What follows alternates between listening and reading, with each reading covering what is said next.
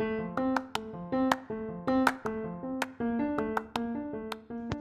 es posta de lectura. Escucha este cuento que te cuento y contame vos un cuento. La sombra de la avispa.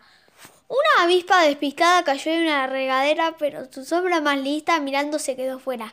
La sombra muy decidida sola quiso ir a volar, pero no encontró las alas y no, y no se pudo marchar. Y la avispa calentita no salió hasta primavera, mientras la sombra de invierno estuvo esperando afuera. Autora María Alonso Santamaría.